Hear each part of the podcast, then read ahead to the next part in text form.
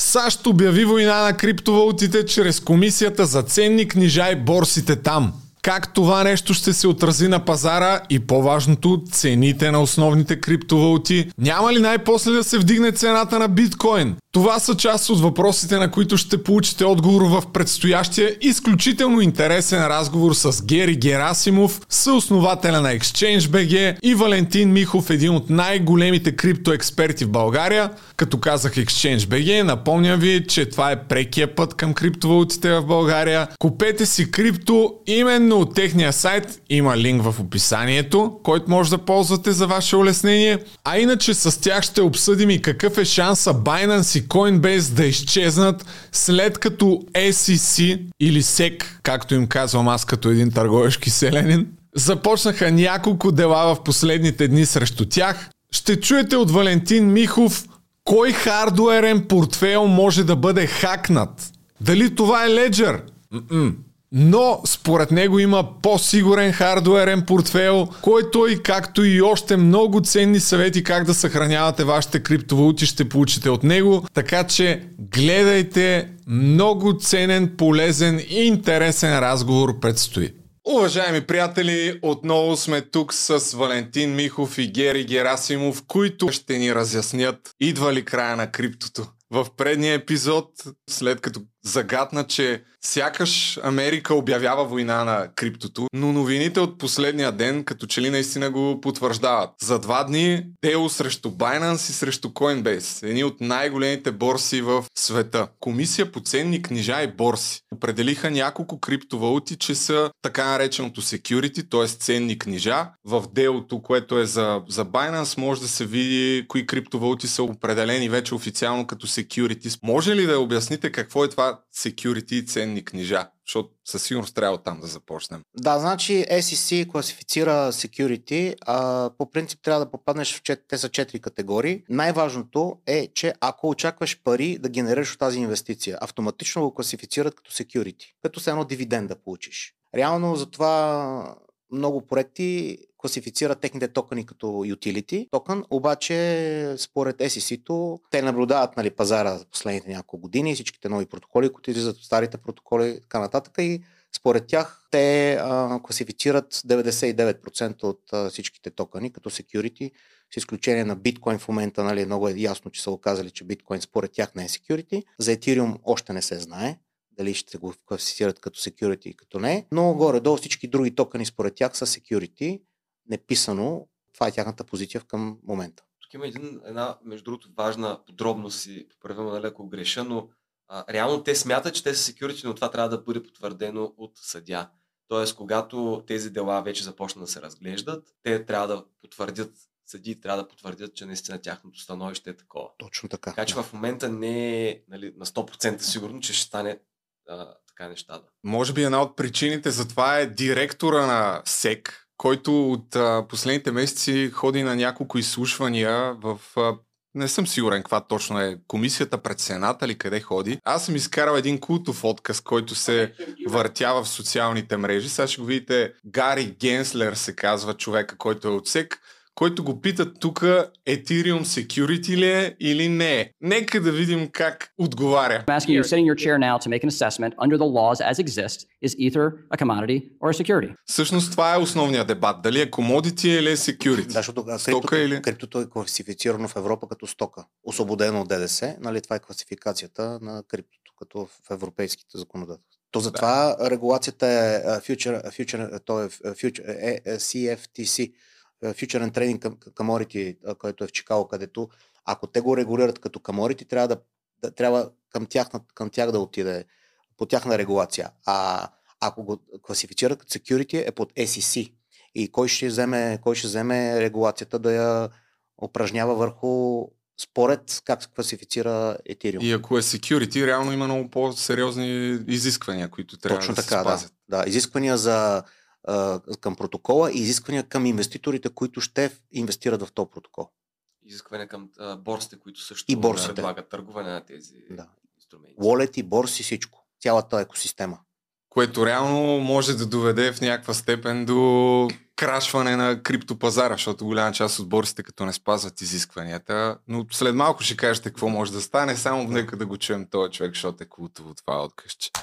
Without speaking to anyone, I know you've repeatedly said you're not going to speak to one, except you've spoken to one, Bitcoin. So I'm asking you to speak to a second one, the lar- second largest market cap here. and speaking to the tokens, there's 10 to 12,000. If there's a group of entrepreneurs in I'm the asking middle about and the one. public is anticipating a profit based on the I'm asking a uh, specific question, Chair Gensler. I said this in private. This should be no shock to you. I'm asking this question. Is it an eth- is ether a commodity or a security? Mr. Chair, I think you, you would not want me to prejudge because I'm also But you have prejudged on this. В крайна сметка, ако шефа на СЕК не може да отговори на този въпрос, какво да правят борсите, които искат да спазват регулациите и наистина това не е ли доказателство за това, което каза и предния път, че се води някаква война? Каква е крайната цел обаче според вас на тази война? Ами крайната цел е това, че банките работят върху тех, техни валути, централизирани и това е крайната цел, че те искат примерно да, да смачкат криптопазара, както се казва, под различни форми. Също недоверието в банковата система има така теория, че а, в момента е целенасочено това нещо. Нали, те консолидират парите в няколко големи банки, разклащат ма- по-малките банки и средните банки, а, разклащат криптото и като solution предоставят ни на, на, на, на всичките опция да си закупят дигитален долар, примерно, който пак се контролира от Федералната банка и а, по този начин това е пълен контрол и спиране, замразяване на пари и така нататък. Това е според мен крайната цел. Ако в някакъв момент обявят и, че Ethereum е security, какво ще, какво ще последва след това за, за криптопазара според вас? Какви биха били ефектите? Ефектите биха били също както при всички останали валути. Най-вероятно ще се наложи Ethereum да бъде делистван от а, а, американските борси, като Kraken, Coinbase. Тоест, нали, а, ще се загуби достъпа на, на американските инвеститори, когато става просто за централизирани борси, до търгуването на този актив. То това е основният проблем, че нали, когато отрежеш някаква част от света да не може да търгува и то нали, някаква част, която се предполага, че търгува доста с тези активи, респективно нали, ще падне и цената, тъй като няма да има, ще има по-малък интерес към тези активи. Но тук а, трябва да се отбележи, че всъщност ако хората наистина, наистина искат да търгуват тези активи, вече има альтернативен начин това да се случи. Това е чрез децентрализирани финанси. Т.е.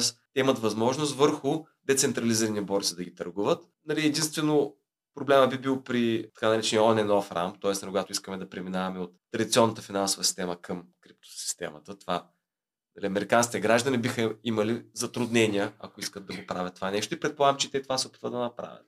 Да отрежат точно вратата към криптото. Те не се ли само прецакват по този начин, защото криптото със сигурност ще продължи да съществува. Може би в краткосрочен план ще падне цената, защото огромен процент от потребителите на криптовалути със сигурност са от Съедин- Съединените щати. Това би ли е довело до краш на цената в краткосрочен план?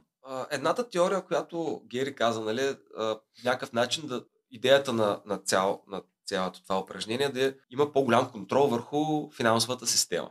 Лично моето мнение, защото нали, тук вече сме в света на спекулациите, е, че е възможно и да е политически целият този театър, така да се каже, защото какво стана преди по-малко от една година? FTX, една от най-големите американски борси, а, се сгромоляса феноменално и то нали, се оказа, че нали, става въпрос за феном... най-голямата измама, нали, която дори може би не съм сигурен дали не е и по-голяма от а, на, Бърни Мейдов. да, тази. на Бърни Мейдов а, Понзи схемата. А всъщност се оказа, че този човек, нали, SBF, който е шефа на FTX, е бил замесен с а, политици на много високо Да. ниво. Давал е дарения на Байден, правил е срещи с а, шефа на SEC. Тогава се говориш нали, за това как той участва в регулацията на тези неща. И в момента до голяма степен тези хора се опитват да покажат, че Абе не, ние всъщност сме много твърди. Отново шефчето на SEC, който не можа да отговори конкретно на въпроса security ли е Ethereum или не, има също един култов отказ точно по темата is- за FTX, Тук мисля, че това е някакъв сенатор, който го разпитваха защо е позволил фалитите на всички тия криптоборси, които последваха. Защото освен FTX, тогава Celsius и още Terra Luna и какво ли не се случи.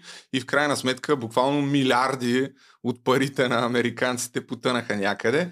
И нека да го видим пак в типичния стил как отговаря човека на въпросите на този сенатор. Като тук имайте предвид, че сенатора има ограничено време да задава въпроси, за това когато почва да увърта, той директно го пресича. My understanding is that the biggest crypto failure in history is probably FTX at $9 billion. Were you the chairman of the SEC when FTX collapsed? Yes. And how many times did you meet with FTX prior to their collapse? I think my public record shows two. You met it with FTX at least twice. And arguably, the second biggest crypto failure in history was Terra Luna. Who was the chairman of the SEC when Terra Luna collapsed, sir? We had brought. Uh, You were, sir, reclaiming my time. You were. There are five members on the commission. Do you believe your speeches and interviews are to serve as the official position of the SEC? There, uh, I can only speak for myself when I'm speaking. Again, sir, in a statement on the SEC website, you are quoted saying the Kraken staking as a service enforcement action should make clear to the marketplace that staking as a service providers must register. But again, you haven't provided any rules for how that can be done. Спирам го тук. Има ли човек от а, големите крип, крипто хора в индустрията, които не искат оставката на, на този човек всъщност? Мисля, че има такива хора. А, имаше една много интересна метафора, която видях наскоро. За това, нали, хората да разберат всъщност какво е да правиш бизнес в подобна среда. Това е горе-долу да шофираш без да, да, да, да са ти казали какво е ограничено за скорост. Това е, и като те спрат да ти кажеш, ами ти сега превиши скоростта. И ти да кажеш, ама да, ама то нали никъде не е записано какво е. А, да, ама ние сега си определихме, че е такава. В този смисъл за хората, които мислят да инвестират в криптовалути, може ли още да се правят някакви прогнози какво ще се случи с а, пазара? Да, искам само да нещо да добавя. А, има една теория, която тя доста така не се, не, не се говори, не, не, е, не е много публична. Тези регулации какво целят? Тези регулации целят, в принцип, корпоративните клиенти, фондовете и пенсионните фондове, техните, защото те нали са отзад има инвеститори. Реално този продукт, ако се регулира като продукт, този продукт може да се предостави за инвестиция в, към нали, тези фондове, пенсионни фондове, така, защото там са големите пари в Америка. Там стоят трилиони долари, които чакат да се сложат в определени асет класове. Недвижими имоти, дигитални валути, може, може да е някакъв мал- минимален процент, стокове, акции, облигации и така нататък. И има такава теория, която казва, че когато тази регулация излезне, защото проблемът е, че тя не излиза, те се мотат. Но в момента, в момента, в който излезне и има ясна представа какво, как регулират и платформите и ексченджовете, и уолетите, когато станат нали, compliant с съответната регулация, тогава ще е голям, големия бум на крипто тогава ще дойде, защото тогава вече а, този asset клас, крип, дигиталните активи, нали, те ще могат да се предоставят на големите играчи, които са които определено не са ритейл клиентите, които са големите фондове, а, големите корпоративни клиенти и парите То- стоят в, най-вече в, в пенсионните фондове. От години се говори за тия институционални пари, Да. които малко по малко почнаха да влизат последните две години, но все още наистина е минимален процент. А другото, което не си дават сметка, според мен, хората, че ако това се случи, което е розовия, идеалния вариант за всички хора, които Да. са в крипто. И най-логичното е да заложат на биткоин и етириум, сякаш като най-утвърдените и най-малко рискови от много рисковите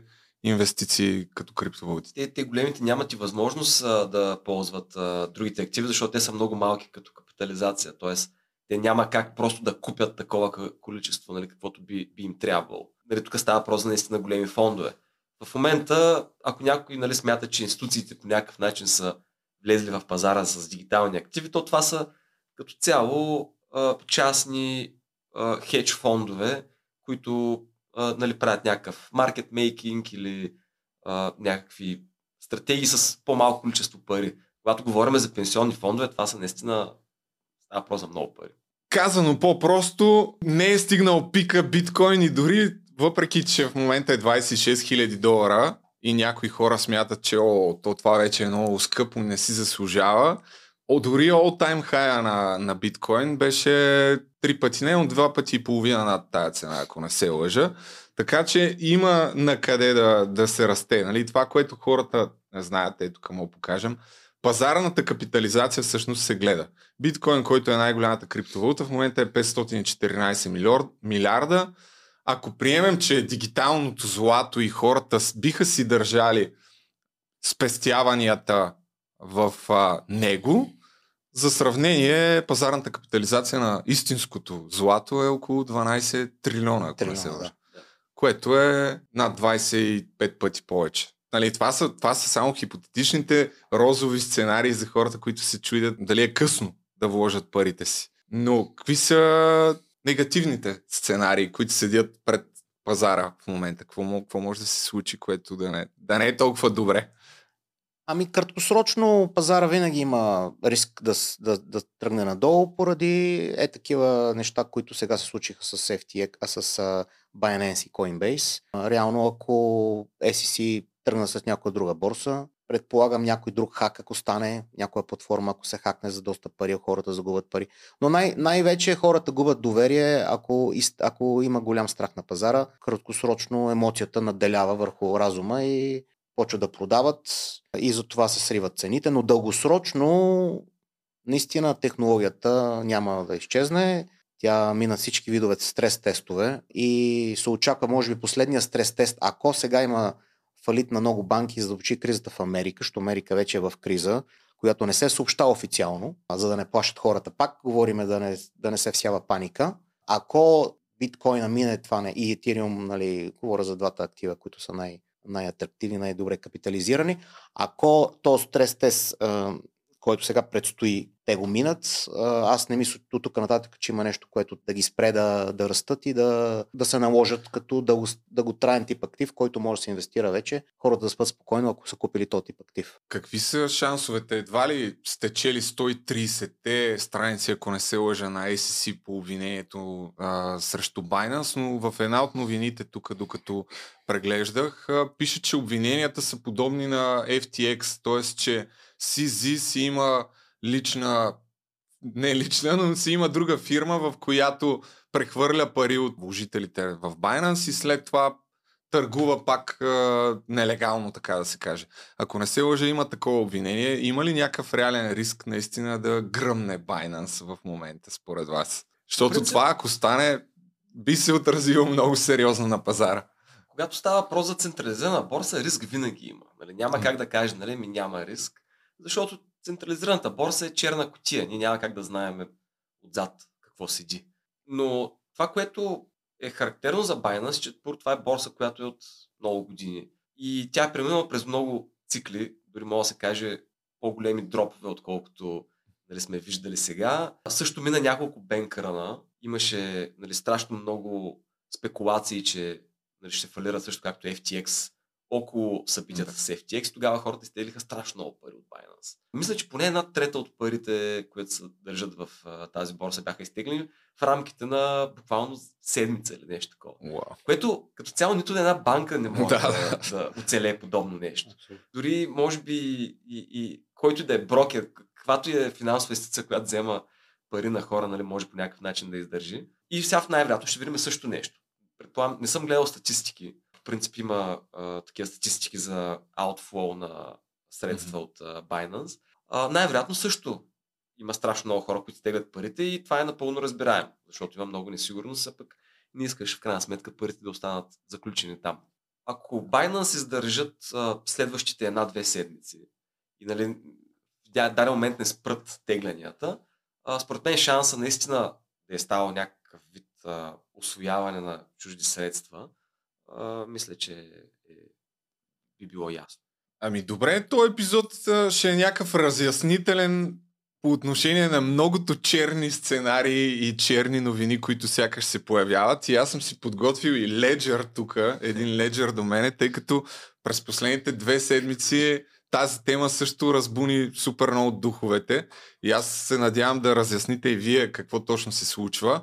Но тръгна от а, там, че те обявиха една нова функционалност Ledger Recovery, Recover, без Recovery накрая, а, която е за новите потребители, след някакъв бъдещ firmware апдейт, който ще направят, ако искат евентуално да могат да си вземат private key, частния ключ, т.е. паролата. Нещо, което е меко казано нетипично за, за такива хардуерни портфели. След това огромна част от комюнитито, крипто комюнитито се възмути и изрази страховете си, че всъщност са по този начин биха имали функционалността да изкарат private key на всеки един леджер. Ако не се лъжа, за това стопира за момента плановете им да направят този апдейт. Доколко това беше опасно за, за хората и за сигурността на, на техните криптовалути? Тук според мен е цялото нещо, което се случи е тази функционалност. Показа на хората, че частният ключ, който живее на това устройство, и то по-конкретно, всички смятаха, че той живее в един определен чип, който се намира в това устройство. И хората вярваха, че този ключ няма как да излезе от там.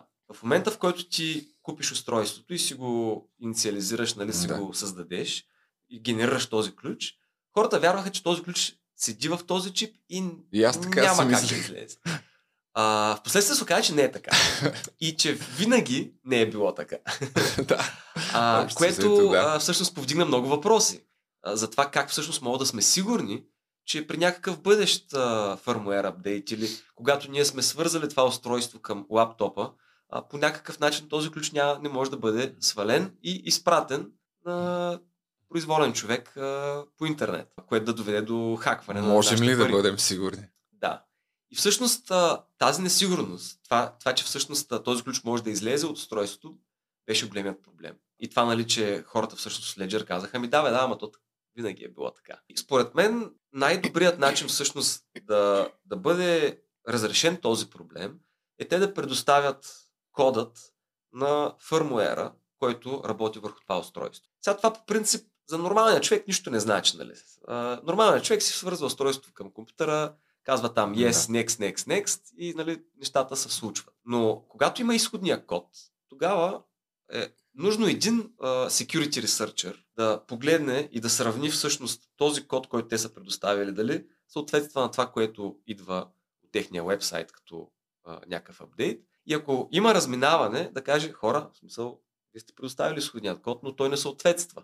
За тия от хората, които не знаят, да кажа, че разликата между open source и closed source е когато компанията тя си има разработван някакъв прогр- програмистски код, но никой друг не може да го види. Докато open source значи, че е общо достъпен и това, което нали, ти каза, че може да се намери някаква грешка. Всички хардуерни портфейли ли и всъщност, кои хардуерни портфейли са open source и това ли е единствения 100% начин да сме сигурни, че няма как да ни вземе някой частния ключ от, от устройството? По принцип, хората това, което казват, е, че сигурността не е 0 или 1. Не е, нали, сигур... имаме сигурност mm-hmm. или нямаме сигурност, ами е някакъв спектър. От там нататък вече е редно да, така, да, да проучим къде се намира всяко едно решение по този спектър. А, нали, Ledger се намира някъде, други портфели се намират на друго място. Двата най-популярни хардуерни wallet в момента са Ledger и Trezor. Trezor е с отворен код, но там от към, към хардуер, от към чиповете, които се намират в него, а, липсват определени компоненти, не, по, по такъв начин са направени, че всъщност а, точно покрай цялата тази драма с Ledger излезе една компания, която показа как може да хакне всеки един трезор. Ако има, ако има физически достъп до него. И буквално човека нали, взема едно устройство, което му бяха пратили от а, популярен а, вестник, мисля, че Wall Street Journal.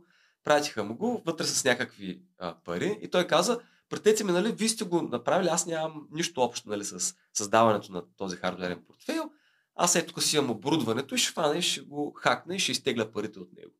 И всъщност го направи на, пред камера, а, нали, използвайки, нали, те си имат там техен си хардвер, с който стават нещата, но общо един лаптоп с едно куфърче към него, вързано с някакви други инструменти. И реално по този начин той показва, че Трезор а, всъщност не е сигурно гледна точка на това, че ако някой придобие физически достъп до а, портфела, може да изтегли средства. Това при Ledger обаче няма такъв вид атака, но там, тъй като не е кодът отворен, а там пък има съмнението дали Фирмата нещо няма. да, Да, дали направи. фирмата или пък примерно ако е натиснат от някое правителство за това да направи бекдор, дали няма да включи такъв бекдор или нещо такова. Е, добре, аз сега като човек, който всеки път пропагандира, купете си Ledger, не си дръжте парите на борсите, какво да правя? На средностатистическия лайк като мен, Да. кой хардуерен портфел би препоръчал? Това, което правиш, според мен е много правилно, защото това да се държим парите на борса е нали, по спектъра, където казахме за сигурност, там където е най-несигурното. Нали. А, Аз, ами аз съм изкарал и тук е една графика, какви са видовете портфели, така че може би направо и по нея обясни. Те са топли и студени. Да. Hot wallets и cold wallets. Да, тук става въпрос за портфели, когато не държим парите си на борса. Когато държим парите си на борса, разчитаме на борсата, че те ще се грижат за тези неща както трябва. Оттам нататък, ако решим да сме, ние да си ги държим при нас, което еквивалента било, нали, а, едва ли не да не използваме банка, ами да, да си Да. държим а, парите в пачки, в буркани. Вече има различни подходи, нали, hot wallets и cold wallets. Cold wallets, както казахме, е това устройство, което нали, ти, ти показах, а, хардуерно устройство. Cold, защото няма връзка с интернет. Точно така. Няма връзка с интернет или до голяма степен се вярва, че ключа, който е върху това устройство, няма как да напусне това устройство. Седи винаги върху него и ако ние искаме да го използваме, трябва да го свържем към компютър или на това устройство да направим разписването там, да направим подписването на транзакцията и ключа не излиза. Реално ключът не попада върху лаптопа по никакъв начин. Ключа е паролата, общо взето, за тия, които не знаят. Да. При Hot Wallets, там ключът вече е, а, а, може да бъде на различно място. Нали? Десктоп, веб, мобайл. Нали? Тоест, той е вече върху устройството или може би вебсайта, който ние ползваме. Там проблемът е, че освен този портфейл, върху това устройство вървят още един милион други неща. Нали, Там ни е Фейсбук, където си Да. гледаме, си скролваме таймлайна, Инстаграм, където си гледаме снимките, разни други сайтове, където сме отваряли и сме правили. Разни такива други сайтове да ги наричаме, да? Да, а, историята, нали, където си я трием всеки път като такова. И обзето не сме сигурни дали няма да има някакъв, а, някакъв вид, а, примерно, вирус, Да. който или троянски кон, или нещо друго, или някой да не добие достъп до лаптопа по някакъв начин, а, който да може да открадне този ключ. И всъщност това е много по-несигурен вариант. Много, много по-несигурен, отколкото ако ползваме Cold Wallet. Hot Wallets те се ползват обикновено за разплащания, някакви по-малки суми да държите там или да търгувате, нещо да спекулирате, ако, ако искате да го правите. Но пак да се върна на това, от хардуерните портфейли, които са Cold Wallets, както знаем, кои момента са най-надежни според тебе, предвид всичко, което се случи? Да продължа ли да рекламирам Ledger, така да се каже, или да сменя на нещо друго? По принцип, много хора казват, нали, че е малко а, така, а, раздут проблема с Ledger. Според мен, ако човек не ползва хардуерен портфел. Сега не, не, не съм сигурен точно каква беше цената на Ledger, мисля, че беше порядъка на около стотина, Стотина лева, да. стотина лева, т.е. 50 евро. А, т.е. това е някакъв сравнително ефтин вариант за това ние да си подобрим доста значително нивото на сигурност.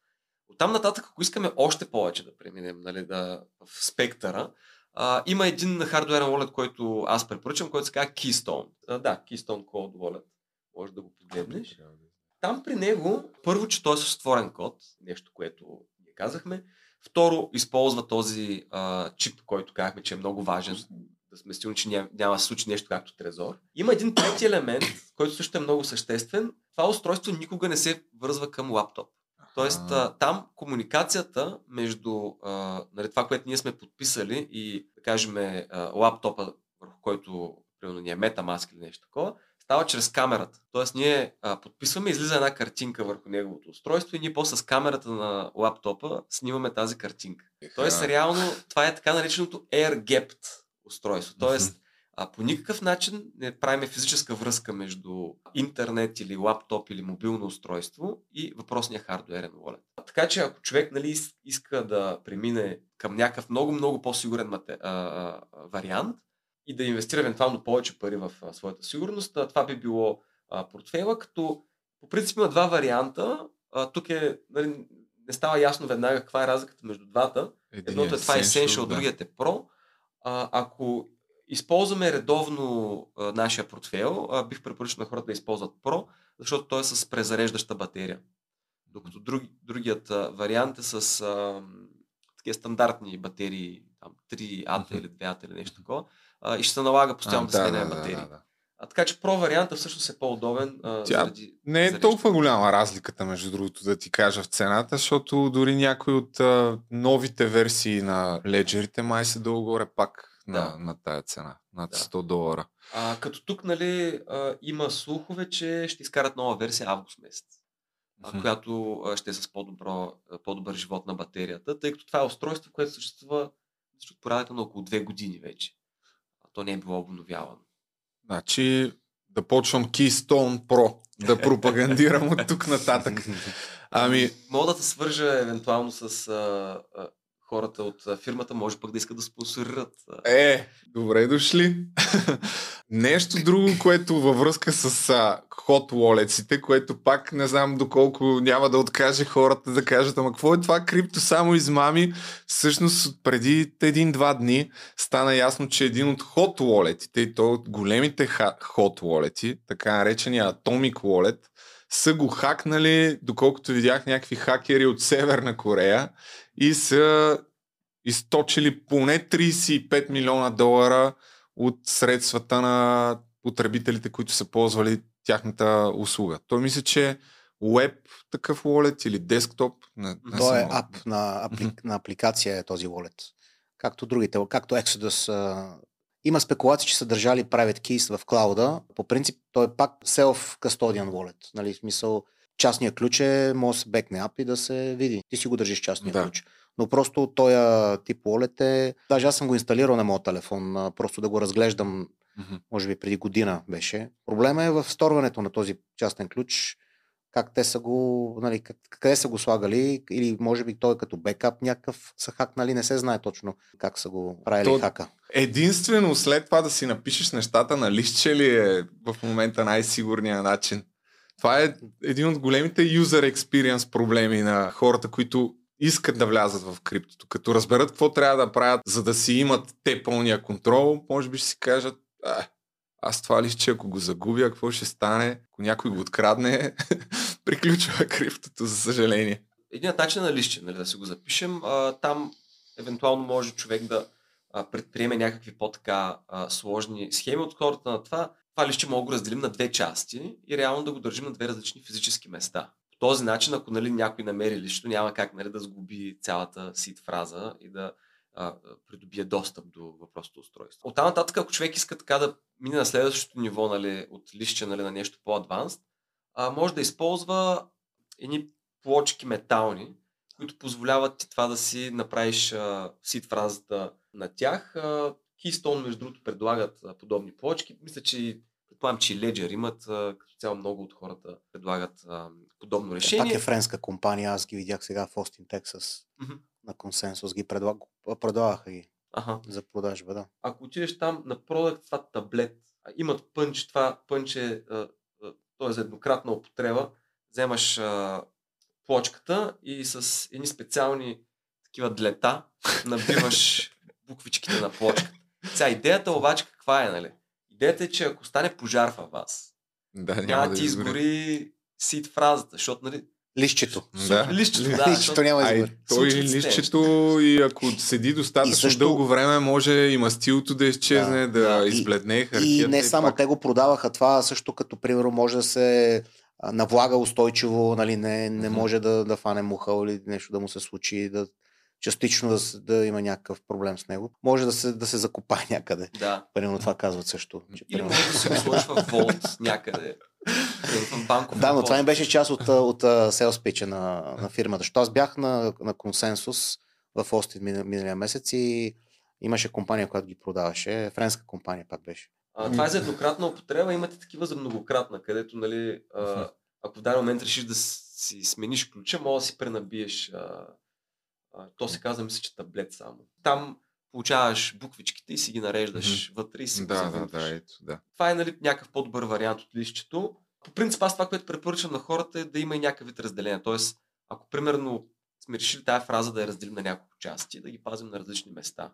За да има възможност, нали, ако искаме да възстановим портфейла, после да се Да съберат не е на едно място. място. Да. И тук, между другото, е много друг елемент, който хората също не, са, не, не говорят много за него. И за това е как всъщност работи наследство, наследяването на средства в крипто света, което е доста голям юзабилити проблем.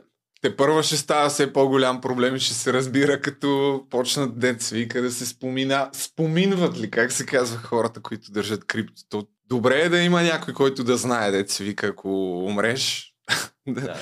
Ма па трябва да му имаш доверие и нещата, както виждате, хора, не са прости, но при всички положения е по-добре, отколкото да разчитате и да имате доверие на борса или на банка, че те ще ви дадат винаги парите си. Поне аз така. Не знам едно време, когато хората са закопавали имането нали, в а, делови някъде, как са правили там наследяването, защото в крайна сметка, ако кажеш на някой Карта. заровил съм Правиш го, карта и еди оставиш.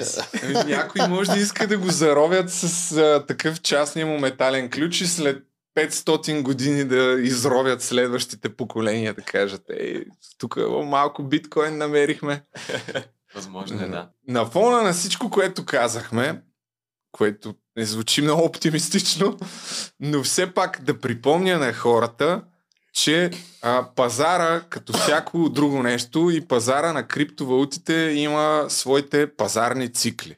И тук съм изкарал една графика, която общо взето на различните нива показва как, в какво емоционално състояние се намират в определеното място на пазара. Обикновено най-голямата еуфория е когато цената е най-висока, но всъщност това е най-неподходящото място да купувате. И както виждате тук, това е място, където трябва да продавате. Колкото и да е трудно да, да го осъзнаем това нещо. Според вас, в какво състояние на пазара сме в а, момента? Ето тук още една същата графика, по малко по-различен начин представена. А това е графиката на биткоин на седмична база, т.е. една такава свещичка отговаря на една седмица и се вижда а, много добре през годините как винаги след много рязък пик следва спад, след това някаква консу, консудоли, консолидация и след това пак малко по малко се стига до някакъв булран.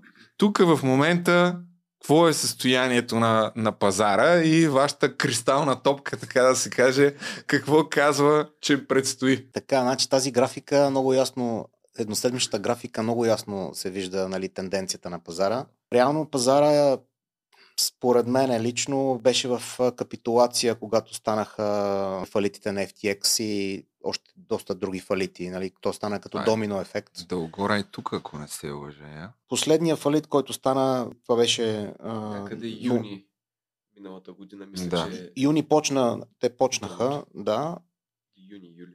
Да, Април, юни, така, юли. так, так, да. так, На да. 14 юни мисля, че беше абсолютния ботъм, който удари 14, така, така по памет. Мога и да, да не... Да, между Да. другото, да. Да, 14 юни ще беше. А, след това, примерно, виждаме консолидацията. Малко корекция нагоре, защото имаше свръх нива на продажба. Нали? Това беше просто много напрегнато време и много и свръх страх на пазара, както, както, както казвам, и се формира дъно по този начин. Значи, дъ- дъното се формира обикновено не се формира за ден-два, то се формира няколко път, може да се формира и месеци. Предишния, предишното дъно, където се е формирало, го проследявах, че се формира порядъка между 3 и 6 месеца. Предишния bear market, когато беше 2018. Той има няколко варианта. Примерно аз виждам лично два варианта. Или да се направи двойно дъно, да се удари двойно дъно, или да не се стигне двойното дъно, а да се примерно на, на едни нива, които е била консолидацията преди да кажем 2 месеца, 3, там да удари двойното дъно и да тръгне нагоре пазара, или да удари двойно дъно на абсолютно дъно, когато било ноември, а, юни месец, 14 юни миналата година. От там нататък пазара вече може да тръгне нагоре, защото пак а, големия леверидж, който заемите ще се изчисли от системата, ако падне в момента малко още, тия спекулативните меме, койни, меме проектите, които са абсолютен балон, нали, въздух, продава се въздух, нямат никаква стойност, никакво покритие.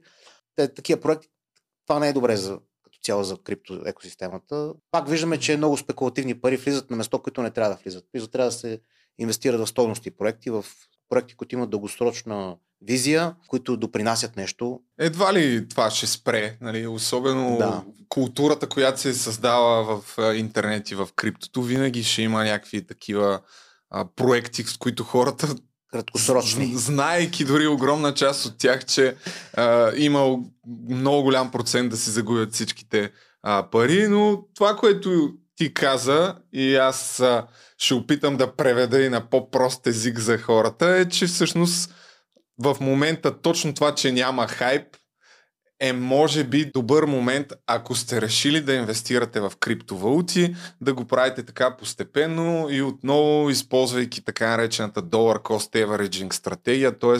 през определени интервали да вкарвате по малка сума или там някаква сума, колкото сте решили, но редовно да си гарантирате, че ще влезете на добри нива така да, да го кажем. Само да добавя, той има нещо, което се казва риск-reward. В момента риска е лимитиран, защото даната ги знаеме горе-долу, ги виждаме, те са няколко, но потенциала нагоре е доста, доста голям и бих казал, че нали, 5 към 1, 6 към 1, 7 1, мисъл има такъв, така корелация, че в момента е добро време да почне да, да се инвестира и точно както го обясни, долар cost average е много важен. Пак пари, които са комфортни хората да чакат да, и тук дългосрочно пак говориме. Тук с не оговорката, че е за, за биткоин, което е най-малко рисковата криптовалута. 14 годишна история, но реално 2013 вече почва да има по-голям обем от хора, които търгуват, но няма нито един път, в който след като имаме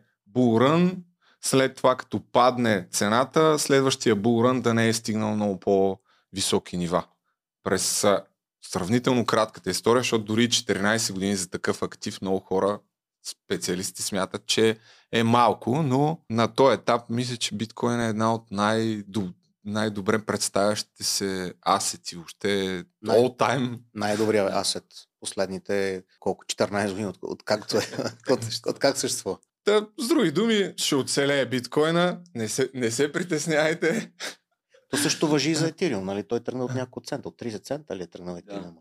29-30 цента. А даже Ethereum се представя много по-добре напоследък, с апгрейда, който се случи, инфлацията е минимална. Дори съплая се свива. Свива се, да. Откакто станаха последните там промени, 0, мисля, че 0,5% средно. Дефлационен, да. Той става дефлационен, леко дефлационен а, да, да, актив, това исках да кажа. Като да. някой, в момента има около 120 а, милиона етера в обращение. Някои хора оценяват, че тази дефлация реално ще продължи и ще се стабилизира саплая, може би някъде около 80 милиона. И аз четох даже една статистика, в която казват сега, показват последни два дена, където пазара нали, се изплаши с а, проблемите с Coinbase и а, Binance. Само към 15-20 милиона са изтеглени от Ethereum за 2-3 дена, което е нищо. Да. Може би да завършим с някаква по-така забавна история на фона на всичките прогнози, тук спекулации, които правим, понеже вие доста пътувате по света. От живия живот, какво наблюдавате като адаптация на, на криптовалутите? Каза, че сега се връщаш от а, Виетнам. Да, бях в а, Хошимин, Виетнам, една седмица. Има ли криптовалути там? Какво е положението? Ами има, ние там се срещнахме с а, един германец, който е собственик на най-големия екшенж а, там в а, Хошимин. Той прави абсолютно също нещо, което ние правим тук в Exchange BG. Абсолютно идентичен бизнес модел. Изключение той има някои ATM също разположени на 3-4 места в 3-4 заведения в, в Сайгон, Хошимин. Той ни обясни реално как е техния пазар, как имат проблем също с банките и те. Имат голямо търсене от хора, които пътуват от Европа към Азия и обратно, нали, за да могат да си местат пари, крипто към фиат и фиат към крипто. Но там банките са много по-благословни да оперират фирми на криптокомпании като цяло, много по-добре от Европа.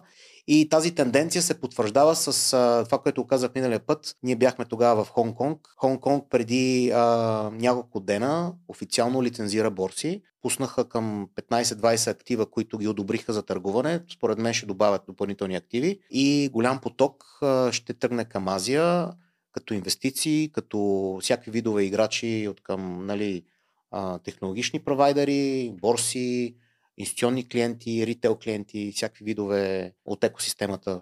Реално ще има голям приръст към азиатските пазари. и оттам ще се, ще се случва голяма част от търговията. И проблемите са, които сега ги виждаме в Америка, нали, SEC, където тръгва срещу Coinbase, която е най-голямата борса фиатна в, в Штатите и американците си я знаят нея като, както се знае Макдоналд, защото те реално са от, от зората нали, на криптото. Те са си първата борса реално, която се наложи на пазара. И а, това ще допренесе до тръгване към азиатските пазари и а, ще видим какво ще, ще стане, но това е тенденцията в момента. В Хонг-Конг, между другото, това е много, много интересна новина, това, което наистина излезе, че лицензират, защото в момента Хонг-Конг е част от Китай, нали? Те си го прибраха там. А в Китай като цяло има много стрикна монетарна политика, в смисъл много стриктен capital control, т.е. не можеш много лесно да изкарваш, да вкарваш пари в Китай. А, което нали, е проблем, особено като оперираш нали, големи бизнеси и така нататък. А, ако те наистина развържат криптото и нали, деца вика котката излезе от турбата, както излезе, че правят в момента, е много интересно всъщност как те ще продължат да упражняват този контрол на, на капиталите, защото това наистина ще позволи хората много лесно вече да вкарат, да изкарат, а, а те търсят варианти. Хората, които са в Китай, да. има милиардни бизнеси, които търсят вариант как да се свържат към финансовата система и всъщност крипто е някакъв такъв вариант. Според мен вече няма точка в света, където да не можеш да отидеш и да си ползваш капиталите, които имаш, ако ги държиш в, в биткоин. В Европа поне със сигурност няма държава, където да, да не можеш да си стеглиш а, от биткомат, да си обърнеш криптото в местна валута. А, ако човек пита хората на, по улицата, най-вероятно нали, ще му кажат, а, а нали, криптото умря, да. няма вече какво случи, което много добре съответства на тези цикли, където видяхме. А, сега в момента предполагам, че нали, ако трябва да се характеризираме, нали, паниката мина, сега в момента има някакво такова като отчаяние, нали, а, а, някаква такава фаза, но всъщност... А... Безтегловност. Да, безтегловност, но... Лекичко. Технологията е там, тя работи, има стойност, не е просто, нали, тук, нали, ще правим някакви делавери или нещо такова и, и ще оцелее. Между другото, да кажа, на консенсус конференцията в Остин преди месец, там се срещнах с един от губернаторите на Кайманите. В лежерна обстановка, коктейлчета си след конференцията имаш такъв ивент и той дойде без да го знам кой е, дойде, представи се и ми каза, искам да, да ти покажа нещо. И вика, искам да си инсталираш един wallet. Wallet в Сатоши се казваше wallet. И вика, сега ще ти пусна, вика 2 или 3 долара върху Lightning Network. Mm. Значи той го натис, натисна нали, Send, в секунда, когато той натисна Send, на мене ми светна получени пари. Това е върху биткоин. После вика, са прати ми обратно половината пари, нали, да видиш как работи връщането на обратно. Пуснахме го обратно парите, същата работа. В момента, в който натиснах Send, той ги получи. Технологията е феноменална. Просто а, за някакви причини това не се говори много. Мисля, за Lightning Network не се говори много, но а, аз го видях с очите си, че това работи феноменално. Това няма, то няма кредитна карта, няма а, Visa Mastercard са много по-бавни от това нещо. Transaction per second, нали, които ги дават като статистики, Lightning Network го бие от всякъде. Така че това може да е да докара технологията блокчейн, биткоин специфичност до нови, нови нива само по себе си. Това е паралелна банкова система за разплащане. И най-бързо го разбират хората на местата, където обикновено има кризи финансови, където има много сериозна инфлация, като Венецуела, Аржентина, Турция дори, да, ако Русия. щеш. Русия, да, където в момента им забраниха възможността още да работят с а, виза, с MasterCard. И в тая връзка следващия път ви предлагам да поговорим за Ел Салвадор, който е един експеримент, който не се знае как ще приключи, но пък а, изглежда много интересно, след като направиха биткоин официално legal tender български не съм сигурен пак как се превежда. Доколкото разбрах, вече може да си купиш и гражданство там с, с биткоини. 0% данъци за IT компании. Се опитват се по всякакъв начин да привлекат а, иновативни такива хора, които се занимават с високи технологии и сякаш това ще е биткоин хевана. Ще видим как ще свърши и дали въобще ще промени стандарта на живот на тази така или иначе не особено добре развита економически страна, но пък а, изглежда като да има някаква светлина за тях в тунела. Президентът им е много интересен да. човек. Там а, направо все едно гледаш а, трейлър на Netflix. А. Еми, ние мисля да изпреварим Netflix, да направим един епизод основно посветен на, на Ел Салвадор. Салвадор мисля, че ще е интересно и на хората и така. Със сигурност ще е интересно да има какво да се каже по тази тема, защото е много интересен. Случай е много интересен. Той си е пионер, човек е абсолютен пионер. Благодаря за гостуването и за разясненията и за лолета, който ще го сменя. И ние, Супер, мерси. и ние благодариме. Надяваме се да е било полезна Чао! информацията.